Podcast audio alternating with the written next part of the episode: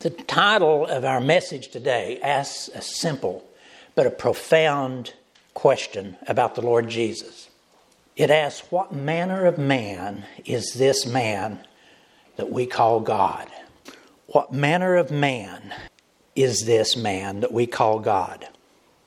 Now, I've asked us to consider that question on other occasions recently in different messages, and I'd like for us to consider it again today. Because within the minds and within the preaching and the teaching of so many teachers and preachers in so many of the church settings and also the Christian organizations out there, the God that we profess to believe in can and does often take on many different forms, different manners of being. And I'm not just talking about the pagan religions, I'm talking about Christianity. It takes on different forms and manners because the God that so many people believe that they're worshiping is different. But He's not. He's not. As I've pondered the reality of what I'm saying, and as I've considered the scripture passage that we'll study here today, given here in the book of Luke, I'm reminded once again of the words that the Lord gave us in the book of Isaiah. And I've given these to us in the past, just recently. They're in chapter 44 of the book of Isaiah. I believe they're worthy of repeating. The occasion that's spoken about there in chapter 44 of Isaiah is one where a man went out into the forest and he cut down a tree. And from that tree, he used a portion of the wood for firewood. But another portion he carved out and he fashioned himself an idol. He then placed that idol before him and he bowed down and prayed to it, saying, you are my God. Save me. Now, how foolish that probably sounds to most of us here today. Can a block of wood save a person's soul? But, folks, listen, sadly, as I was saying a moment ago, within the religious community of today, that kind of mindset is exactly what God is warning about here in the book of Isaiah. So many, many people are doing this very thing, fashioning within their minds who they want God to be.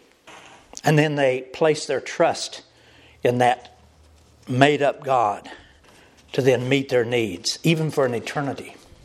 Unfortunately, most of them really don't know who God is simply because they don't spend the time to read and to study the truths that are found within their Bible that tell tells them and tells us who God really is. Now, may I repeat that again because it's so important.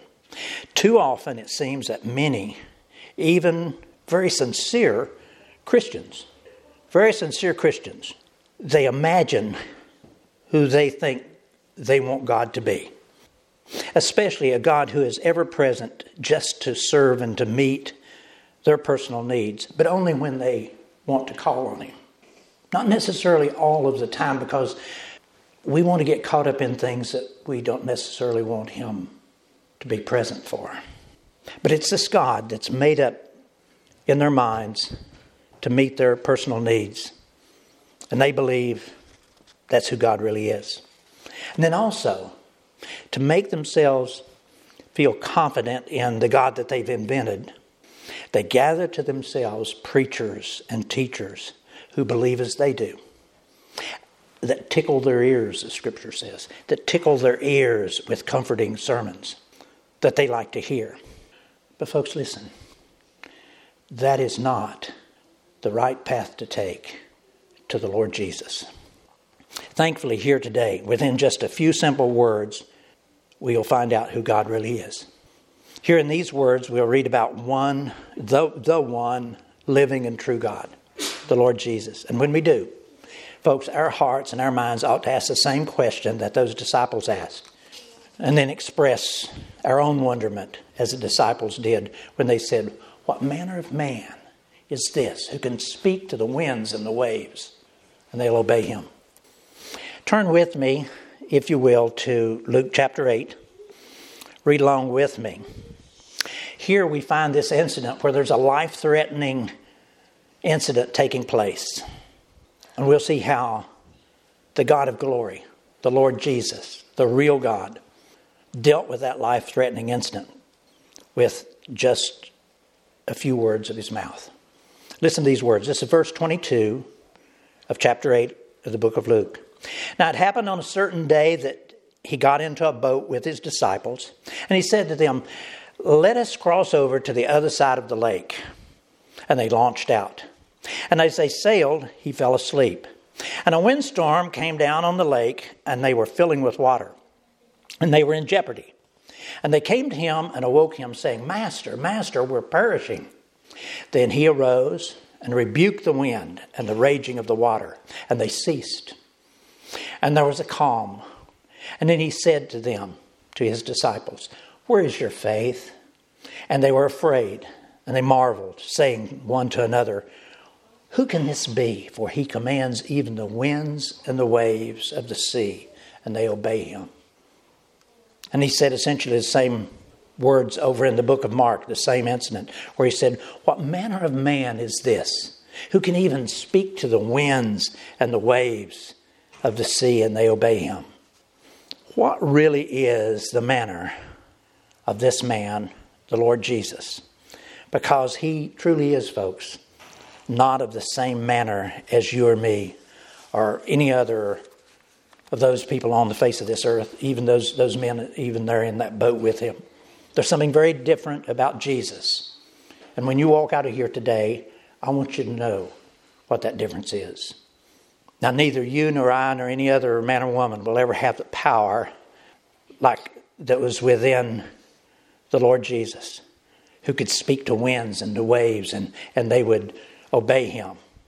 We have no power over any form or part of nature. Although we were commanded, there in the book of Genesis, to go and have dominion over the earth. But it's not of the same kind of dominion that the Lord Jesus was exercising here, because our abilities can never reach to that limit. Yes, yes, Jesus was just like you and me in his humanity. Yes. But listen, just one step, one small step beyond his humanity was an essence like no other. There, deep within his being, abided the very essence of God the Father, the Almighty God, the great I am, omniscient, omnipotent, omnipresent. In John chapter 10, Jesus said these words very simple, but they're truth. I and the Father are one. And Jesus said on other occasions within these Gospels that He was the great I am. Also, in Colossians chapter 1, we read these words. Listen, this is Colossians chapter 1, verse 15. He, the Lord Jesus, is the image of the invisible God, the firstborn over all creation. For by him, listen to these words, for by him all things were created that are in heaven and on earth, visible and invisible do you hear those words? The Lord Jesus is the creator of this very ground that we walk on today. For by him all things were created that are in heaven and on earth, visible and invisible, whether thrones or dominions or principalities or powers. By the way, those are the beings that reside in this other realm that's all around us every day. They're spoken about, especially there in Ephesians chapter 6. All things were created through him and for him, and he is before all things, and in him all things consist. All things hold together, all things have their being. He is the head of the body, the church, who is the beginning, the firstborn from the dead, that in all things he may have preeminence. Now, you and I can only imagine the awe and the wonder that took place within the hearts and the minds of those men as they watched Jesus simply rebuke the winds and the waves as if those winds and the waves were just disruptive, rebellious children at play. I love that thought. My wife and I were privileged to go out on this Sea of Galilee. And we were told that in a moment, a storm could suddenly settle in on that Sea of Galilee, and it would be waves far taller than the boats. And Jesus would just speak to those winds and the waves as if they were disruptive children at play. And they ceased. It was just a simple word from his mouth, was all it took. But we need to remember that Jesus' words, folks, are very different from ours. Our words are an expression of our thoughts and our hearts and our minds, and they're a little more. But Jesus' words were far more than that. They had power within them, a special power within them. Recall that his words can do so many very special things that ours cannot. His words has, have the ability, listen, his words have the ability to, right at this moment, reach deep within the depth of your mind, your heart, your soul, and to see and to do things. Let me read those words for you. This is in Hebrews chapter 4, and I love these words because he's doing this right now in your and my heart. Hebrews chapter 4, verse 12. For the word of God is living and active. It's sharper than any double edged sword. It's able to pierce between bone and marrow, soul and spirit, discerning the thoughts and the intents of the heart. No creature is hidden from his sight, but all are naked and exposed to the eyes of him to whom we must give an account. How often do you read in these Gospels where Jesus knew the thoughts of everybody around him? And here he knows your and my thoughts, and he knows the intents of our heart. The words of Jesus, this is the manner of man that this Jesus is. The words of Jesus have power that you and I, those men in the boat, no one else will be able to understand. We'll never be able to comprehend that. And also, we need to always remember that there's far more taking place in each of these events that are recorded here in these scriptures than are revealed with our simple reading of them. In this event, there was far more taking place than just some violent force of nature. How much do you know about nature? We know what we're told by the secular world.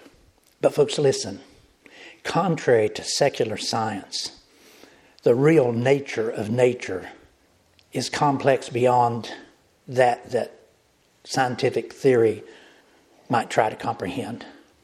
Nature is not, as they suggest, just some ecological system that was put into place mysteriously at the beginning of time, and then it was left to itself to just to come and go of its own will.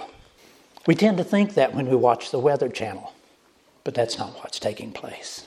Folks, listen, nature, like all the rest of creation, is sustained, is held together, moment by moment, within the person, the presence, and the power of Jesus Christ.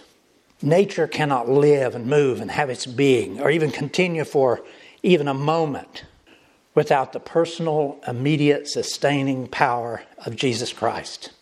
How often do you just look at those clouds that are passing over and you think thoughts like that? Well, is it going to rain? As if they control themselves. But that's not what's taking place. Listen to these words again that I read from Colossians chapter 1. There we're told that the Lord Jesus is before all things, and in him all things consist. That word consist, I mentioned a moment ago, it has its being. Consisting is having a being all things have their being within Christ. They're upheld, they're controlled by. And over in Hebrews chapter 1, uh, we're told that the Lord Jesus upholds all things by the word of his power. He upholds all things by the word of his power. Those words tell us simply that all things, especially the things that we're reading about here today, the things that we and the scientists call nature, they're upheld. They're held up. They are controlled by, moment by moment, by the personal power and intervention of Jesus. Is that hard for you to understand? It is ever so difficult for me to understand, to comprehend. But if I'm going to believe the words in these scriptures, which are the only words of truth in existence, did you know that? Just because I think something doesn't make it true. This is truth. I make up all sorts of things that I want to believe is true. That's what we're talking about here. But the Lord is telling us in these words that nature, all of nature, all the events of nature, are being controlled within the hands, the personal power of the Lord Jesus. And it's ever so difficult for us to understand, especially when we consider that within the sovereignty of God, we know from these scriptures that He also will allow other forces to exert themselves into things such as nature. If you've read the book of Job, you'll recall there that God allowed Satan and his fellow demons to intervene and to affect so many of the conditions of nature. Read about that. And from those words, we know and we can accept that behind some of the forces of the winds and the waves, sometimes behind the powerful outrage of a tornado or a lightning storm or a hurricane, can very often be the contemptuous design of Satan and his demonic forces of evil. That was what was taking place in the book of Job. All those principalities and powers and rulers of the darkness, they were at work to destroy everything that Job had. And we might never understand during this lifetime why God chose to give Satan and his demons that kind of power. I certainly don't. But I know that it's true because these scriptures tell us that it's true, and I believe them. It is just somehow within the righteous governance of this world that God has in place, and He is managing it moment by moment. But then, thankfully, also here in these words, God gives us this precious reminder that even though Satan has been granted such great and awful power, that Jesus' power is greater. It's greater. Doesn't even compare and this demonstration with the winds and the waves was only just a small measure of the way that Jesus would later on then really show his power and his glory on there on the cross when he would utterly and thoroughly put Satan and his demons to shame. We're told that in Colossians chapter 2. He says there, having disarmed the powers and the authorities and the principalities, he made a public spectacle of them, triumphing over them by the cross. And yes, Satan and his demons do have power, folks. They do. They have power far greater than ours. But their power is nothing. Again, their power is nothing in comparison to the power of Jesus. And listen, as we learn there in the book of Job, the power of Satan and his demons that they exert is only by permission granted by the Lord Jesus. They can only do what they have asked permission to do and obtain permission first to do. Hard for us to understand, hard for me to understand, but it's true. And so you and I can only stand alongside of those awestruck disciples and exclaim with them, What manner of man? What manner of man is this that even the winds and the waves of the sea obey him? What manner of man is this Jesus? Now, yes, again, in his humanity, Jesus was just like us in many ways. And yes, he was frail. He hungered and he thirsted. He could feel pain and fatigue and all those other limitations and weaknesses that our own human body endures. But listen, deep within that fragile humanity, Jesus also had something that raised him far above the level of humanity. He had the essence of the Almighty God. He had the very essence of the Almighty God residing within him. Now, I might pause here for a moment and say that there are theologians out there, Bible scholars, who disagree with what I'm saying here now. Some of those theologians believe that Jesus had completely set aside all of his might and all of his power as he came to be one of us. Some go so far as to say that the power that Jesus demonstrated there in rebuking those winds and the waves was solely based upon his faith. But listen, for myself, because I have read so many other scriptures that say what I'm saying right now, I can't help but believe that there is so much more within Jesus than simple faith. He had power that we don't understand. But now, with that being said, we do know that God does place a very special importance and value on this matter of faith especially as it concerns you and me, because that's what you and I live by is faith. We don't have the power that he had. And so that which comes from us is by faith alone. And we see how important it is when Jesus quickly went to them there in the boat that day while they were still in their panic. And he asked them, Where's your faith? Where's your faith? Faith is important to the Lord Jesus. Think with me for a moment about what Jesus asked there. Where is your faith? Was Jesus simply rebuking them for the fears that they had of perishing? Because he said, We're perishing. Or was Jesus perhaps saying something more that might apply to you and me, and even these men later on? Through the power of faith, would they be able to do things that they had never done before? Things that they might not be able to imagine at that moment. Listen to these words. I love these words. These are such mysterious words. But oh, they have a promise in them. Listen, this is John chapter 14, where Jesus is talking to his disciples. He says, Truly, truly, I say to you, whoever believes in me will also do the works that I do, and greater works than these will he do, because I am going to the Father. Whatever you ask in my name, this I will do, that the Father may be glorified in the Son. If you ask anything in my name, I will do it. Folks, as for this moment in time when Jesus spoke to the winds and the waves and they obeyed his commands, I personally have no doubt that we're seeing Jesus in some of the same glory that he had throughout all of eternity past. And yes, he had set aside some of his power and his ability, but not all of it.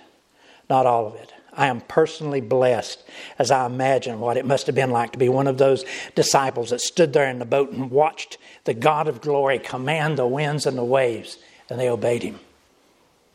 And also, while nothing is mentioned here about whether Satan's involved in this particular turmoil of the sea that day, even if Satan had been, the outcome would have been the same. The outcome would have been the same. Jesus is the Almighty God of all creation, and all creation responds and obeys the voice of the Lord Jesus. may I add one other thought to this circumstance here at the Sea of Galilee? Folks, our God is intentional. He's always very intentional in everything that takes place on the earth. There are nothing, no random events taking place especially in incidents such as these. Some preachers have preached that this storm took place, and so Jesus simply took opportunity to give an object lesson to his disciples. But that's not what's taking place here, folks. Beneath the surface of these words, I am very comfortable in believing and trusting that God is providential, and this incident of this storm was orchestrated by Him. It was orchestrated by Him to reveal to those disciples then and to you and me now that Jesus truly is who he says he is. He is our almighty, all powerful God, and he is trustworthy in every situation of life. And Jesus wants you and me to know that faith, real faith, carries with it the reality that he really does have a plan for each of our lives. A plan that's at work within any storm that's taking place in your life. Some of y'all have been through some storms and are in the middle of that storm right now, just as I am, my wife. But He is faithful in every storm of life. And if by faith during those stressful moments of the storm, you and I can remember that God is far more powerful than any force that's against us, we will, by faith, then know that it's going to turn out exactly the way God planned it. wasn't the way we planned it. Sometimes we don't like the way God plans things. I wanted our son to be with us today. You all want Greg to be with you. We don't always like the way God makes his plans and carries them out, but they are good. They're always good. And, folks, when we get into those times of doubt and difficulty within those storms within our lives, we need to do the thing that these disciples did first. And that was to quickly remember that Jesus said, If you'll ask anything of me, I'll do it for you. And so those disciples, while they were in their panic that day, they did the best thing that they knew how. And that was they ran to Jesus. They ran to Jesus. And they called out to him to save them. And then you and I need to do that too. And he will surely save us from our storm. Now, eventually, hopefully, our faith will grow to the point that we'll not panic so quickly. We'll simply trust and rest in the assurance that Jesus can take care of our crisis. But until that day comes, folks, until that day comes, I invite you and me to continue to do this next best thing, and that is to run quickly to the Lord Jesus. making our cries and our petitions known to Him. And He'll help us. He'll help us. I need to close, but before we close, I'd like to go back for a moment to the question I asked right at the beginning What manner of man is this who can simply speak to the winds and the waves of the sea and they obey his voice? What manner of man is this Jesus? May I again strongly exhort and admonish each of us to not do as so much of this world seems to be doing, and that is of imagining a God who exists solely for the purpose of meeting our own personal needs. And may we also not do as that man in the book of Isaiah did and, and foolishly carve out an image of a person that meets our definitions of who we want God to be, and then expect that made up God to dutifully obey our prayers. Because none of that's God. None of that is the Lord Jesus. God is the Almighty, all powerful, all knowing, ever present creator and sustainer of all that exists. He's pure and he's holy and he's righteous, and all that he does is pure and holy and righteous. And he's a savior of those who give their hearts and lives to him. Your savior, if you'll give your heart and your life to him. He's the Lord over all things and all people. That is the manner of man that Jesus is. And the only part that you and I have to do within this whole process is to, by faith, simply surrender our hearts over to Him, to love Him. All else comes from Him and then back to Him again. So let me close with these words, some of my favorite words in these scriptures. Matthew chapter 11, beginning in verse 28, where the Lord Jesus cries out to each of us Come unto me, all ye that, are la- that labor and are heavy laden, and I will give you rest. Take my yoke upon you and learn of me, for I am meek and lowly in heart, and you shall find rest for your soul. For my yoke is easy and my burden is light. Let's pray.